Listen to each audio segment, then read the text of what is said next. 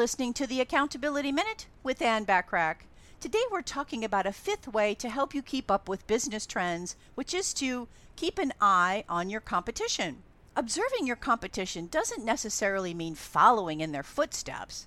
In fact, some of the most successful companies stand out from the crowd by being innovative and not by doing what their competition is doing. However, it can still be beneficial to watch how companies in your space are positioning themselves.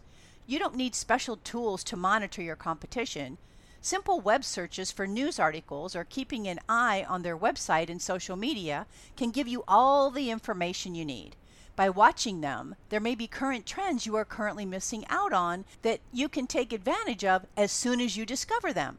Tune in tomorrow for a sixth way to help you keep up with business trends. In the meantime, subscribe to my business success tips and resources blog by going to accountabilitycoach.com forward slash blog.